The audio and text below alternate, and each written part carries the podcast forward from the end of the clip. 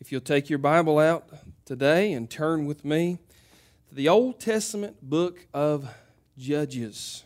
The Old Testament book of Judges, you'll find that right after the first five books of Moses. Then you have Joshua.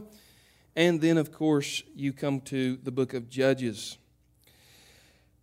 Today's message will be an introductory message as we are beginning a new series through the book of Judges. Never preached through this book before, but looking forward to it and the lessons that it will teach us and how it will apply to our, our lives. But the title of today's message is Caught in the Sin Cycle. We're going to be starting in Judges chapter 1, hopefully making it uh, into Judges chapter 3. But as today is a special day on our calendar, we're celebrating Independence Day. We're looking back at the founding of our country. We're looking up as we are thanking God for His benevolence, His grace, His mercy upon our land. And we are hopefully looking forward to the future of America.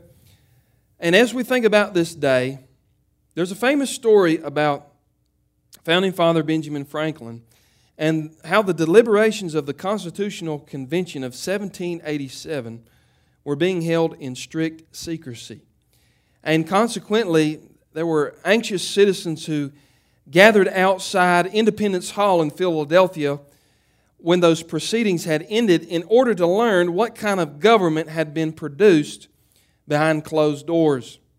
Well, the answer was provided pretty quickly as a spinster lady, a Miss Powell, approached Benjamin Franklin and asked him, Well, doctor, what have we got? A republic or a monarchy? And with little hesitation, Benjamin Franklin famously responded, A republic, ma'am, if you can keep it. And what Benjamin Franklin was getting at was that republics are fragile creatures and they rely upon the moral virtue of the people. Along with that, almost 200 years ago, there was a Scottish professor a man named Alexander Tytler, who studied the rise and fall of nations down through the ages, and he distilled the life cycle of a nation like this. He said, quote, the average age of the world's greatest civilizations from the beginning of history has been about 200 years. And during those 200 years, he said, these nations have progressed through the following sequence from bondage to spiritual faith, spiritual faith to courage, from courage to liberty, liberty to abundance, from abundance to complacency, complacency to apathy, from apathy to dependence, and from dependence back into bondage. So you can see the cycle that the nation goes through up and down. And if that assessment of history is correct, then you can clearly see that the current trend has our nation sliding back, even quickly now, into bondage. Many are asking today, where did we go wrong? As they see the radical cultural change around them, as they feel like the ground beneath them has been shaking, how did we get here? They're asking. Well, I think that President number 40, Ronald Reagan, may have summed it up best when he said, if we ever forget that we are one nation under God, we will be a nation gone under. Now, I'll mention that story about Benjamin Franklin and our founding fathers because they studied the republics of antiquity, the great civilizations such as Greece and Rome, and they knew that ultimately what brought these empires down was immorality. They knew that America would stand or fall on the moral virtue of its people because, friend, you must understand that without righteousness, a republic simply cannot exist. Now, Proverbs 13 34 understands this principle and articulates it clearly. It says, Righteousness exalts a nation, but sin is a reproach to any people. So, understand this righteousness and liberty are directly connected. When a nation steps away from the moral precepts of God, from the Word of God, and from the ways of God, they place their hands in the fetters of sin and they become the devil's slaves. And that downward spiral that is happening in America right now is very close to what happened in Israel during the time of the judges. In fact, I would argue that Proverbs 14 34 explains the book of Judges in a nutshell. Because we see the nation going back between righteousness and sin. And here in the book of Judges, we have a record of the dark and chaotic 350 year period in Israel's history before the monarchy when we read that, quote, there was no king in the land and everyone did what was right in their own eyes. In fact, you will notice that the author has used that phrase four times throughout the book to describe God's moral, uh, the free fall of God's people morally. You'll find it in chapter 17 in verse 6, chapter 18 in verse 1, 19 in verse 1, and at the end of the book, the very last verse, chapter 21 and verse 25, everyone did what was right in their own eyes. I challenge you, friend, to find a more apt description of the moral relativism and the moral muck and the downhill slide of 21st century America. Now, Bible commentator Gary Inrig has given a great assessment of the book of Judges. Listen to his insight. He says, quote, Judges is perhaps the less studied and quoted from than most other historical books of Scripture. And yet, few periods are so much like our own as the times of the Judges. At one moment, the nation is scaling the peaks of glory, and at the next, plunging headlong into the swamp of sin. In its pages, he said, are some of the most exciting events in biblical history, and on their heels march some of the saddest accounts of sinful failure and disobedience. Through it all, he said, there is found the hand of God working in, through, and despite his people and one could actually make the same case of America, even though we are not a theocracy, even though we are not in a covenant relationship with God the way Israel was.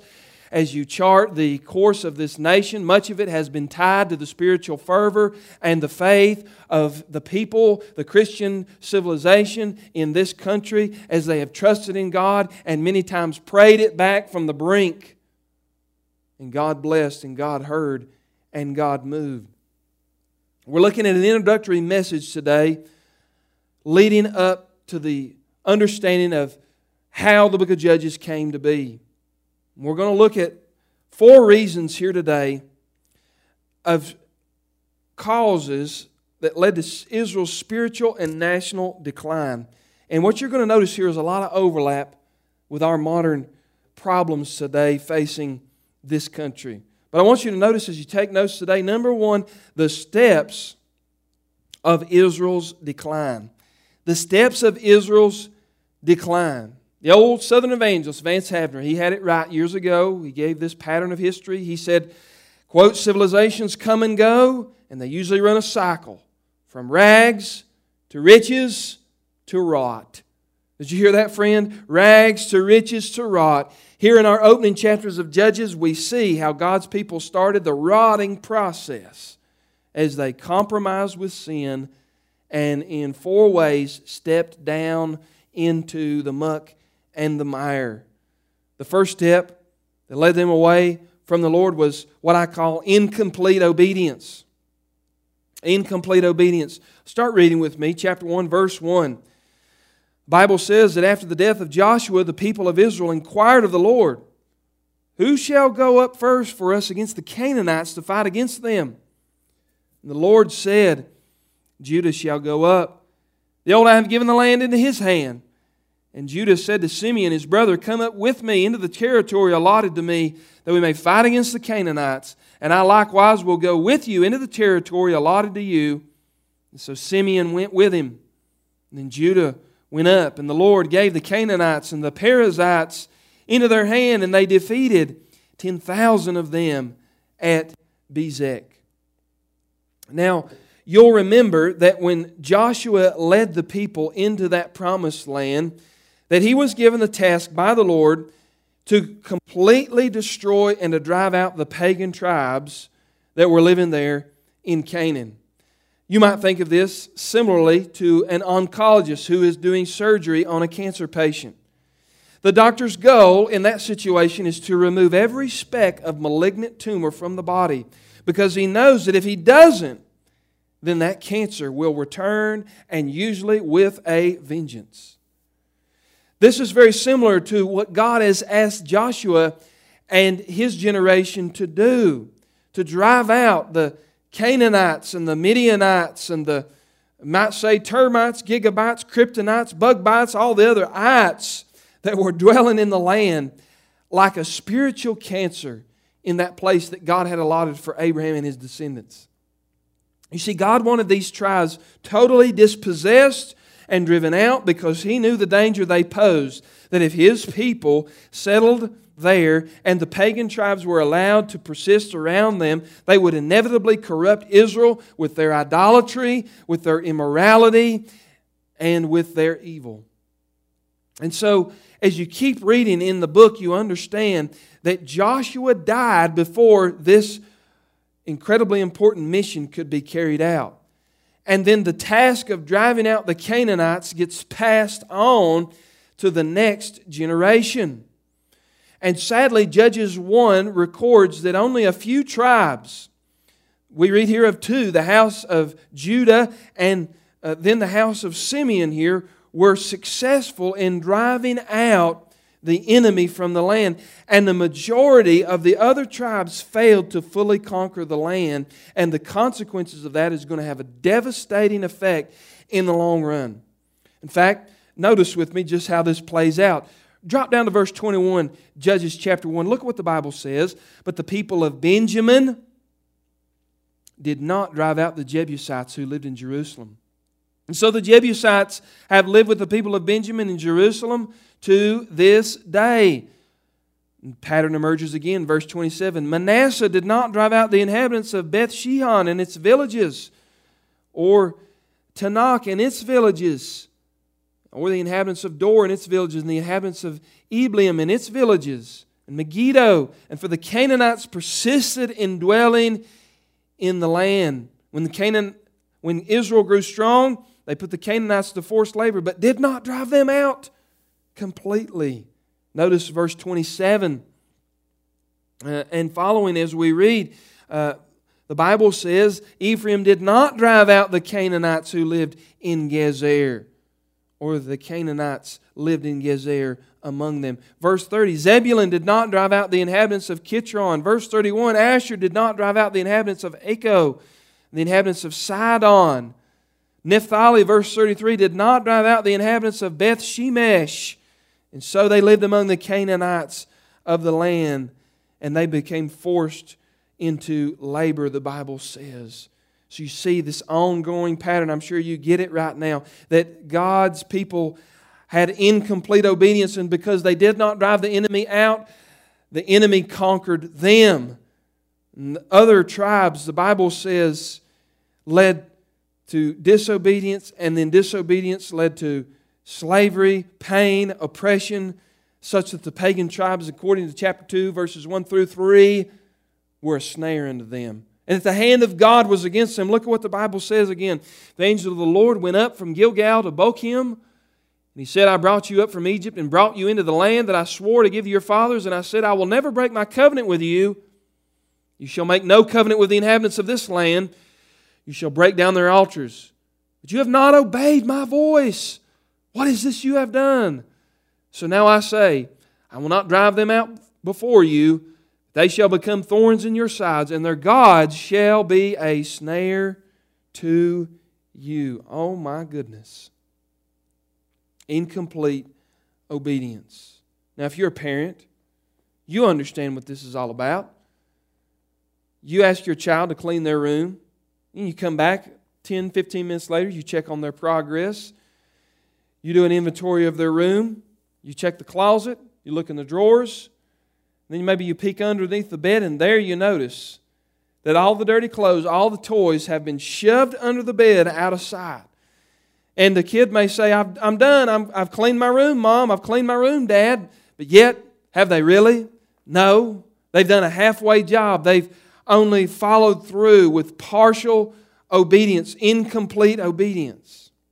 I did this as a kid. In fact, I can remember as a young youngster going through a phase where I went through this season in my life where I hated taking showers. and uh, my mother uh, would tell me, she'd say, Now, son, when you get in there, you be sure you use soap and you use a washcloth. Make sure you clean good behind your ears and, and make sure you clean your ear end real good. I'm not, I'm not trying to be crass. I'm just, if you mamas are here in the house today, you understand. And I, of course, would tell her, Yeah, mama, yeah, I did that. But then, of course, the test would really come on Sunday. Put on my nice, clean, white dress shirt, go to church, be with my friends, run around, maybe even sweat a little bit. And then the revelation came when that dress shirt came off, pulled it off. Mama looked at it as she was doing the laundry and she noticed the dirty, the nastiness, the ring around the collar. I hadn't been obeying completely. I'd just been doing enough to get by, running through the shower enough to get wet, but not really obeying and not really cleaning. We had a, many a sit down, come to Jesus meeting about personal hygiene. See, I was doing enough just to get by. And friend, that's the spirit of partial obedience. It's serving God with half a heart. It's looking at God's Word and understanding God's will and picking and choosing what parts we'd prefer to keep and what parts we'd rather not. Partial obedience sounds like this it's saying, Well, Lord, I'll go to church but I won't get involved, too involved in serving. Don't ask me to teach you. Don't ask me to serve food. Don't ask me to sweep the floor. Uh, don't ask me to be on a committee. Lord, I'll, I'll give you the bare minimum. I'll go. I'll attend. I'll sit and listen. But I won't get involved. That's halfway partial obedience. It's also like this it's saying, I'll read the Bible, Lord, but I won't give up my secret sin. I love my pornography. I love my alcohol. I love this illicit relationship. Lord, I'm going to hang on to this. That's partial obedience. Or saying, I'll give, but I won't forgive. You see, incomplete obedience ends up having a cascading effect. One disobedience lets sin stay, it grows, it metastasizes like a cancer. And this is where Israel's downhill slide began. And it works, friend, the same way, whether it's an individual life, whether it's a church, whether it's a nation at whole. Every defeat in the Christian life results from disobeying God's word, from incomplete obedience. Warren Wiersbe said this. He said, quote, the sin that we fail to conquer will eventually be the sin that conquers us. And so you see, friend, partial obedience is still disobedience. Delayed obedience is still disobedience. And I'm asking you today to do an inventory in your own life. Ask yourself, what ways have I been incomplete in my obedience to the Lord? What sin have I allowed to fester and grow? What haven't I driven out of my life? What evil is persisting that I'm tolerating and allowing in? And God has asked me to do more, and I've chose to delay or to be incomplete in following through. That was the first step in Israel's decline. It was incomplete obedience. But then I also want you to notice the second step down. It's what I call indifference. Indifference. Drop down to chapter 2 and verse 6, we'll read. When Joshua dismissed the people, the people of Israel went each to his inheritance to take possession of the land.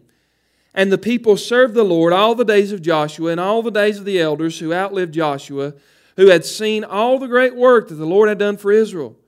And Joshua, the son of Nun, the servant of the Lord, died at the age of 110 years. They buried him within the boundaries of his inheritance in Timnath Heres, in the hill country of Ephraim, north of the mountain of Gaash. And all that generation also were gathered to their fathers. And there arose another generation after them who did not know the Lord or the work that he had done for Israel. I'm talking to you about indifference. And this was the second step that led Israel in their decline. It was a terrible case of what you might say, national apathy. You see, the older generation had failed to pass on their faith to the younger crowd, and so they were ignorant and apathetic. In other words, the generation after Joshua had lost its sense of wonder, its fear, its reverence for God, and the older generation could have described to them the many mighty acts of God, how He had caused the Jordan River to part when they crossed over. They could have told how they watched the walls of Jericho crumble like a sand castle as they went in to conquer. They could have told the story of the long day where God caused the sun to stand still in the middle of the sky. And yet, when they tried to transfer this story, this legacy, this information from one generation to the other, the newer crowd shrugged their shoulders and they said, Well, so what? That was then. This is now. God, what have you done for me today? And friend, what we need to understand here is spiritual apathy always leads to a spiritual apostasy.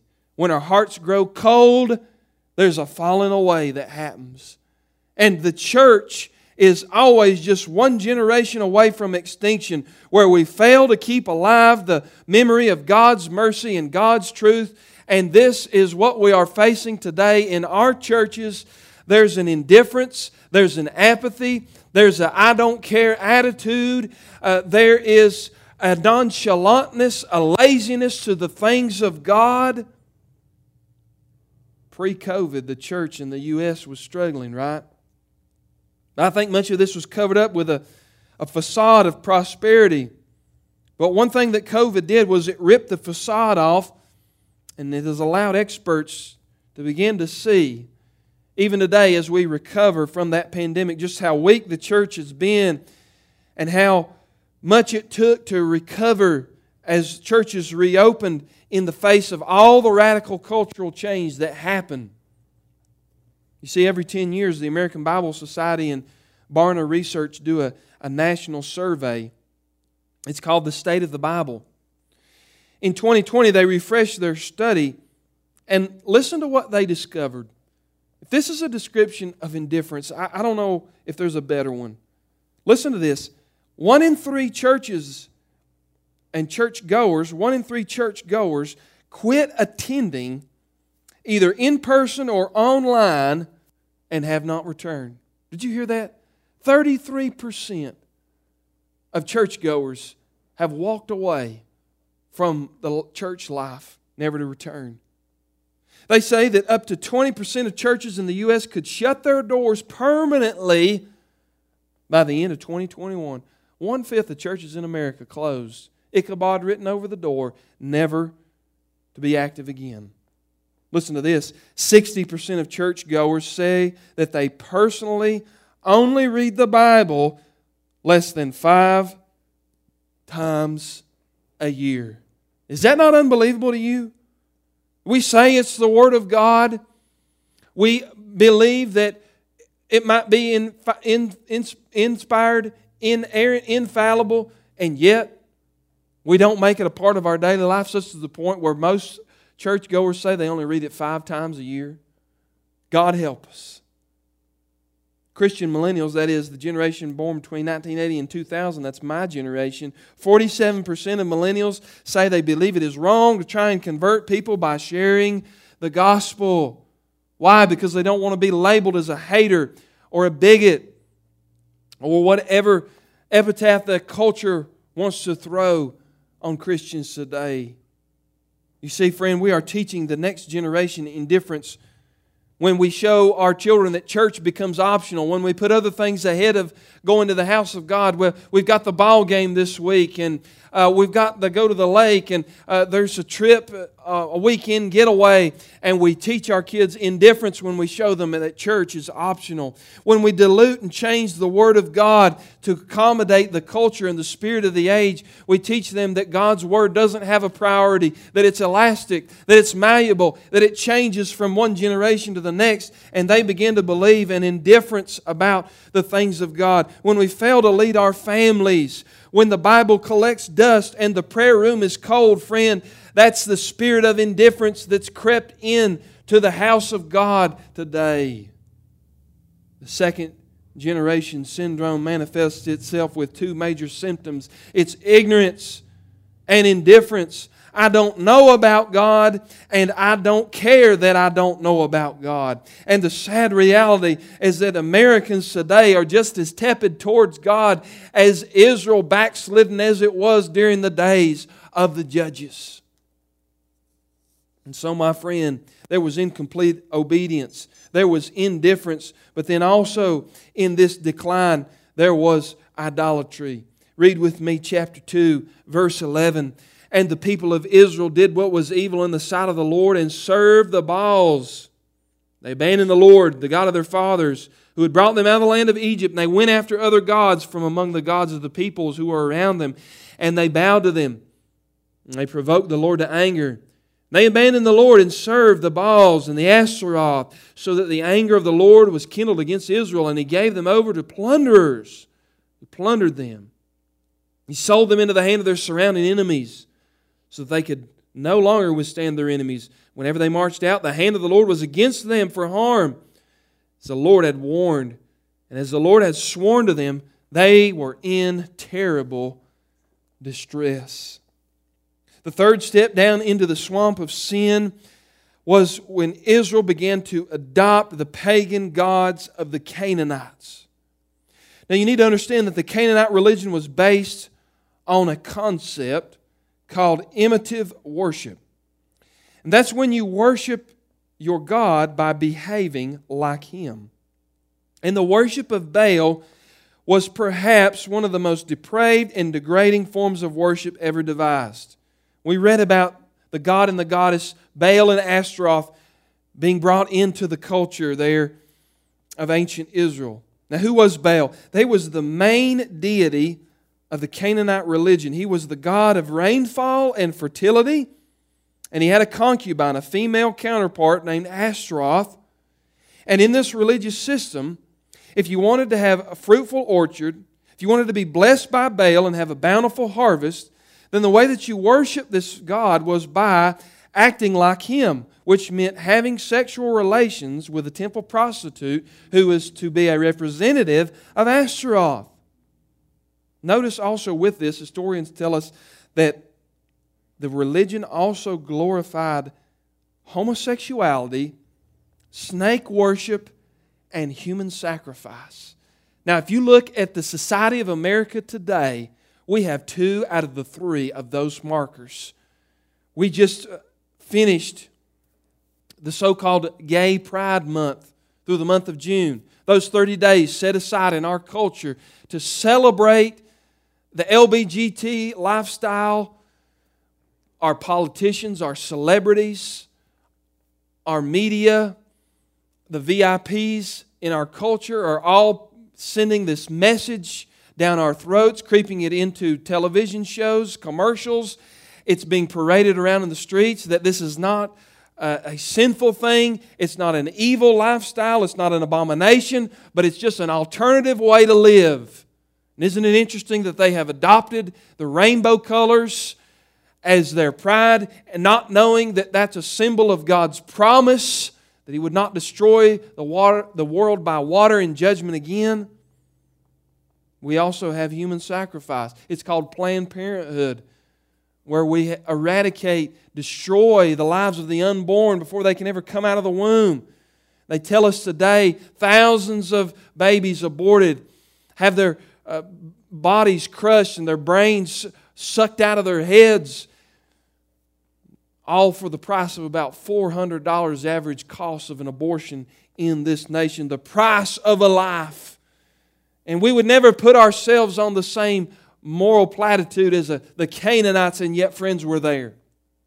So it's easy to see why God hated Baal worship and why He commanded Israel to remove it from the land, to drive these people out, because if they were tolerant of it, they, if they accepted that, that God knew it would lead to their downfall and the destruction. And the Bible says that the consequence of this syncretism was that God allowed the pagan people, the Canaanites, to plunder them, to enslave Israel. And what's so interesting about this is that the gods that Israel believed would bring them freedom were the gods that brought them bondage.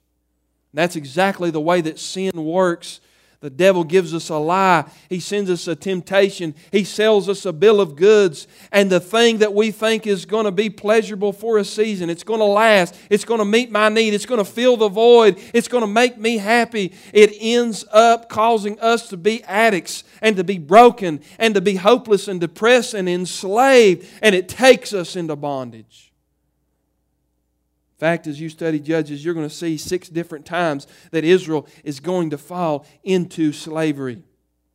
And what a vivid illustration this is of how sin always moves subtly. And when we allow it to settle in, it makes us slaves. Now, we've seen here indifference. We've seen idolatry. We've seen incomplete obedience. But you know what's interesting also as you think of the parallels between Israel and modern America.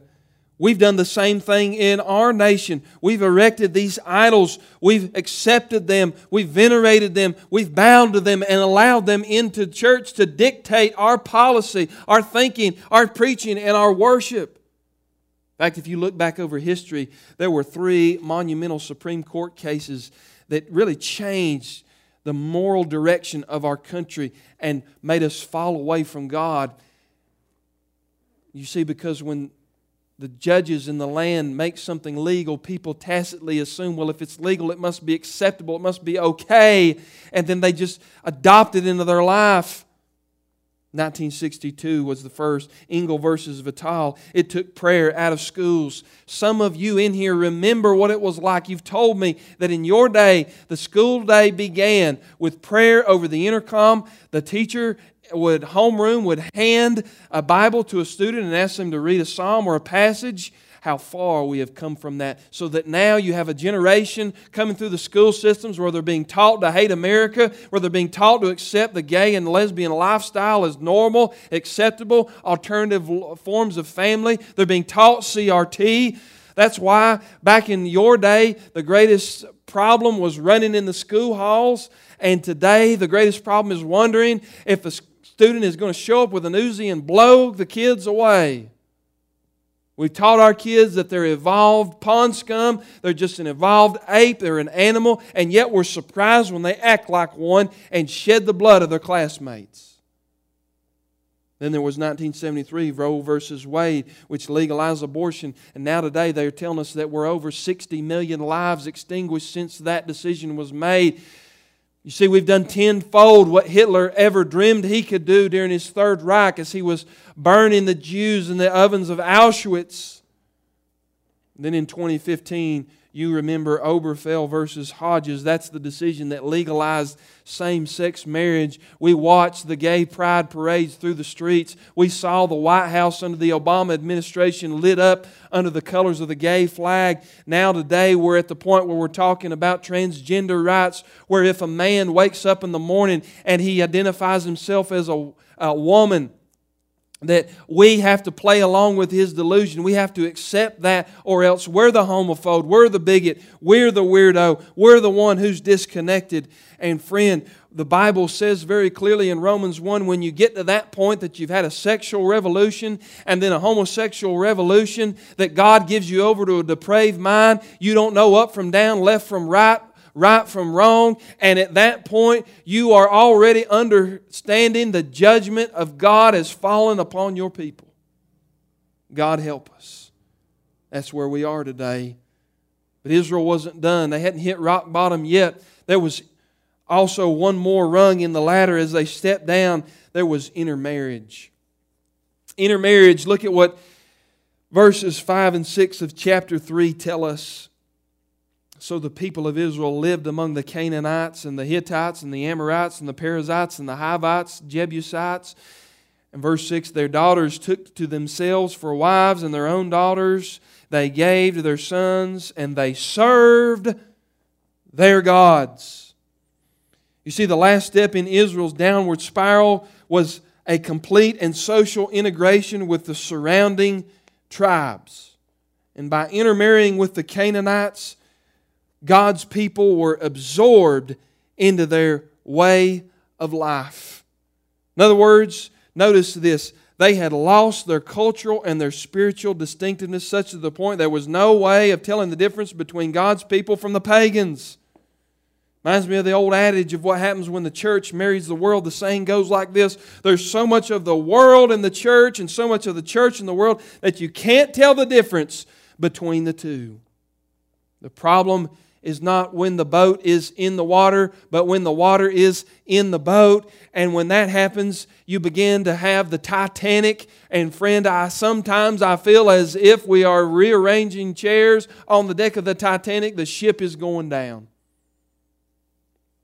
as I thought about Israel's decline, Israel's disobedience, Israel's debauchery, I couldn't help but be reminded of that story that the old fire and brimstone evangelist Mays Jackson used to tell.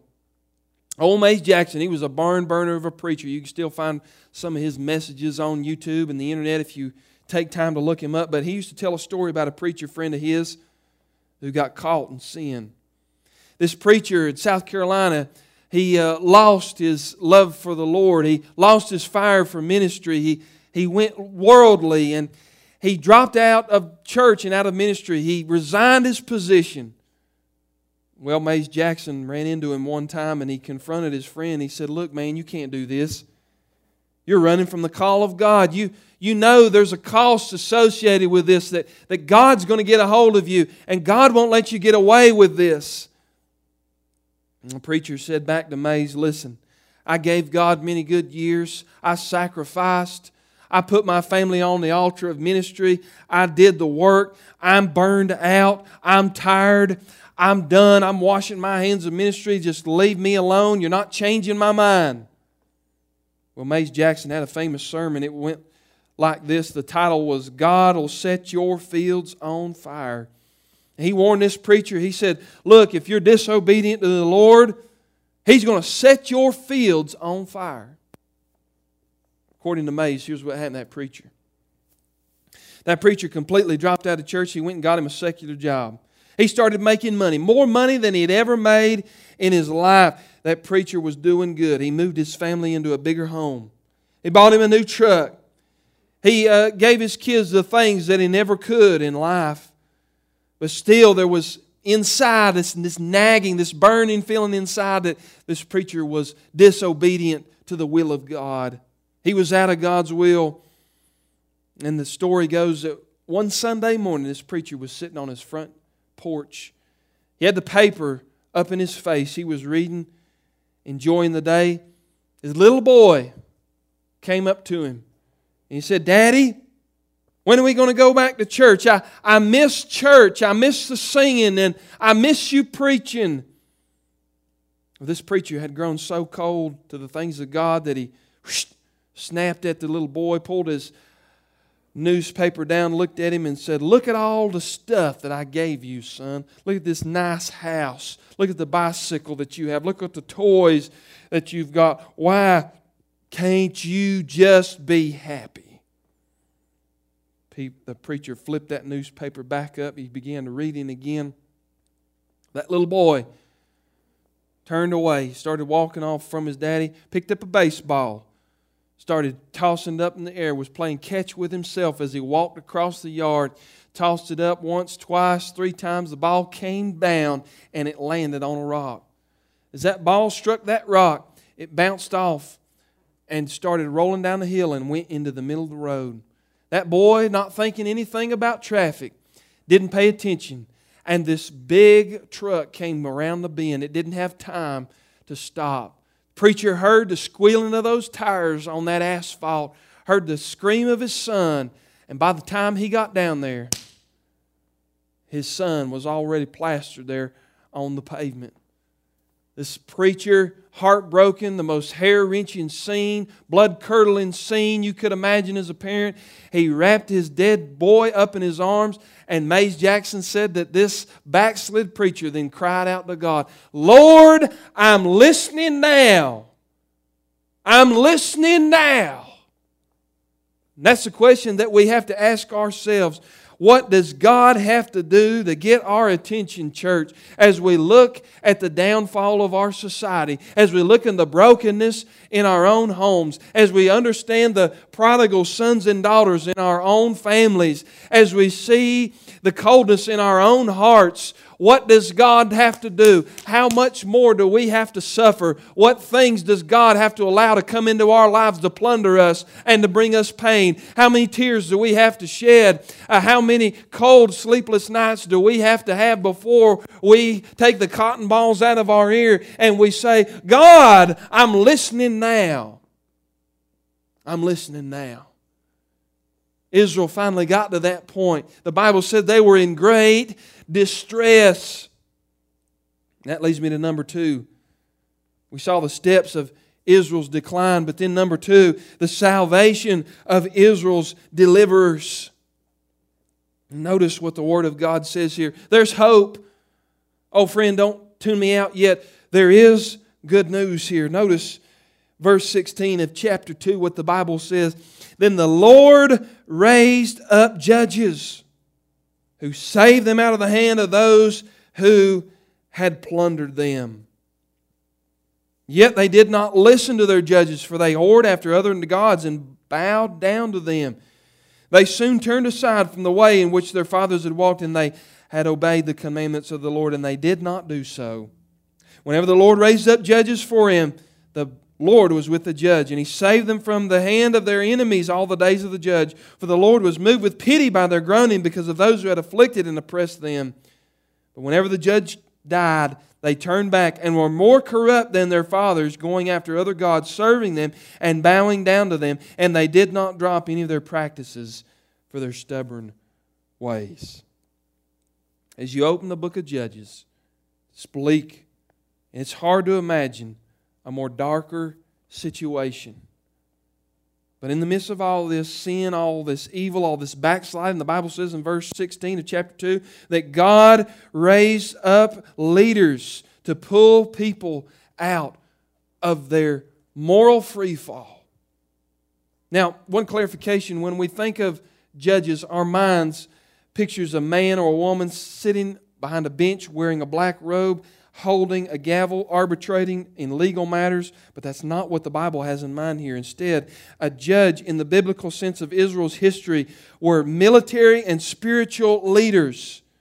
They were ordinary men and women whom God chose, God anointed, God empowered to deliver his people from the oppression and from the sin that beset them.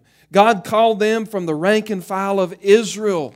These were regular people that God did amazing things through to drive people's hearts back to the Lord, to depend upon Him. They were revivalists in that sense. These judges, as we will read, we're going to understand there's 12 of them. They're known for their faith, but as we read in the text, they're also known for their flaws and their failures. They were no greater than you or I. They were weak. They were broken. Uh, they were fallible. And friend, that's the call for you and me today. That this book of Judges is filled with so much rebellion and sin. It reminds us, uh, gives us a picture of what we are facing today in this battle for the soul of our nation. But what we see here is the mercy of God in all of this. Because every time that the nation fell into this pattern they would go into sin, and then from sin into slavery, and then from slavery, supplication. They'd cry out to God in their misery, and then from supplication to salvation, God would send a judge, and He would lead the people to victory. That's the mercy of God. That God's ear is inclined to the cries of his people. And when God saw his people wallowing in sin, when he saw them in bondage, when he saw them in oppression, the Bible says his heart was moved to send a man to raise up a woman to anoint somebody for the task of helping his people to understand that they didn't have to live in oppression, in slavery anymore. And these judges were flawed, but they pointed to something greater. In fact, to someone greater. That mercy is ultimately what caused God to look down upon a whole world wallowing in sin, groping in darkness. And this God was moved with love and compassion, and He sent the ultimate deliverer, the one without sin, the one greater than Gideon, the one mightier than Barak, the one more virtuous than Othniel and Ehud, the one greater than all the judges in this book. His name is Jesus Christ and He can secure everlasting deliverance. He fought the battle on the cross of Calvary. He paid our sin debt. He defeated our enemy, Satan, and death. It's at His feet. And today we can come to Him. He's the only hope. If you're tired of wallowing in the sin cycle, I'm here today to tell you there is one who will hear your cry. His ear is open to deliver you. He can reach down further from heaven than you can reach up from your pit. He can break your idols. He can forgive your immorality. He can replace your indifference with worship and faithfulness. He's the God of rescue. He's the God of deliverance. He's the God who turns back the enemy, who raises the dead, who forgives the past, who gives a second chance. I'm talking today about the deliverer. He's the way, the truth, and the life. His name is Jesus Christ. And his power is still available today. He's the same yesterday, today and forever. So, how do we do this? How do we, as God's people, see national deliverance once again? How do we turn back the tide of evil and wickedness? Well, let me give you a story that I think sums it all up where it begins. The story goes that in 1940, there was a theology professor named Dr. Edwin Orr and he took a group of students on a field trip to a famous religious historical site in England. And one of the stops there was to a place called the Epworth Rectory, where the famous preacher John Wesley lived. Now, in case none of that's ringing any bells with you, if you don't know those names, John and Charles Wesley were brothers, and these two brothers were responsible for sparking a great revival, and they actually founded the Methodist denomination. John Wesley was the circuit riding preacher. He was a hellfire and brimstone messenger. And then there was Charles, he was the hymn writer. And these two brothers turned around the destiny of England. Well, in this tour, the house ended in the bedroom where the students noticed that the meager accommodations of John Wesley. And they noticed beside his bed there were two worn spots in the floorboards of that home where John Wesley, this great revivalist, this man of God, would get down on day and night, and there he would plead for God to send revival, for God to anoint him, for God to touch his preaching, and for God to do something in his generation. As he bowed there in prayer so many times, day and night, he actually wore out the floorboards. There were channels carved in that wood from where his knees had been. That gave quite a challenge to all of the students who were there as they saw that and they, they asked the significance, and the tour guide gave them the explanation. And so, after the tour was over, they went back on to, toward their bus. Dr. Orr was doing the head count, and he noticed there was one of his students missing. And so he went back into the, the home. And as he rounded the corner and he came up the steps, he felt like he was intruding in on a holy moment. Because there was one student he'd got down on his knees, placed his knees in those same places of the floorboards where those rivets had been worn down by Mr. Wesley. And as he approached the young man who was knelt there, he heard him saying this Do it again, Lord. Lord, do it again. Send revival in my time. Lord, would you do it with me? Do it again, Lord.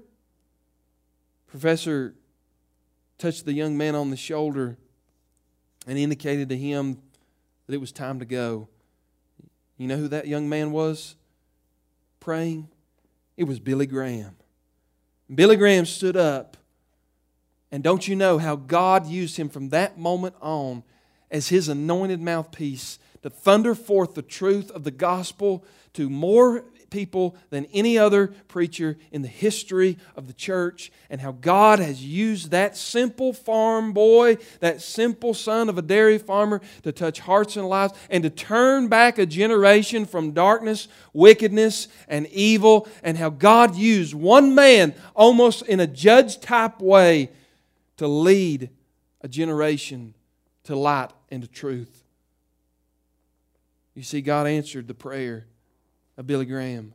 And I think that's a prayer that we can pray in this dark time as we see the decline of our nation we can say as we grab hold of the horns of the altar, Lord, do it again. Do it in my generation. Lord, if you did it for Jonathan Edwards, if you did it, Lord, for the Wesley brothers, if you did it for D.L. Moody, if you did it, Lord, uh, for Charles Spurgeon, God, you can do it in our generation. You can send revival. You can break hard hearts. You can forgive the past. You can turn a nation around. You can turn our defeat into deliverance. Lord, do it again. And so I'm asking you today today. I can't do it alone, church. Will you link arms with me? Will you join me at the altar? Will you pray? Will you say, Lord, do it in our time? Will you say, God, send revival that you might rend the heavens? Do a work in our time, the likes of which we've never known, never seen before. Save the sinner. Bring the prodigal home. Lord, save our babies, our grandbabies. Devil, you can't have our schools. You can't have my children. You can't have my family. Not on my watch. This nation uh, Lord, we're going to do all that we can to be salt and light. And as for me and my house, we will serve the Lord. Friend, that's the call today as we study the book of Judges. Think about it. Lord, will you do it again? Will you turn our defeat into deliverance?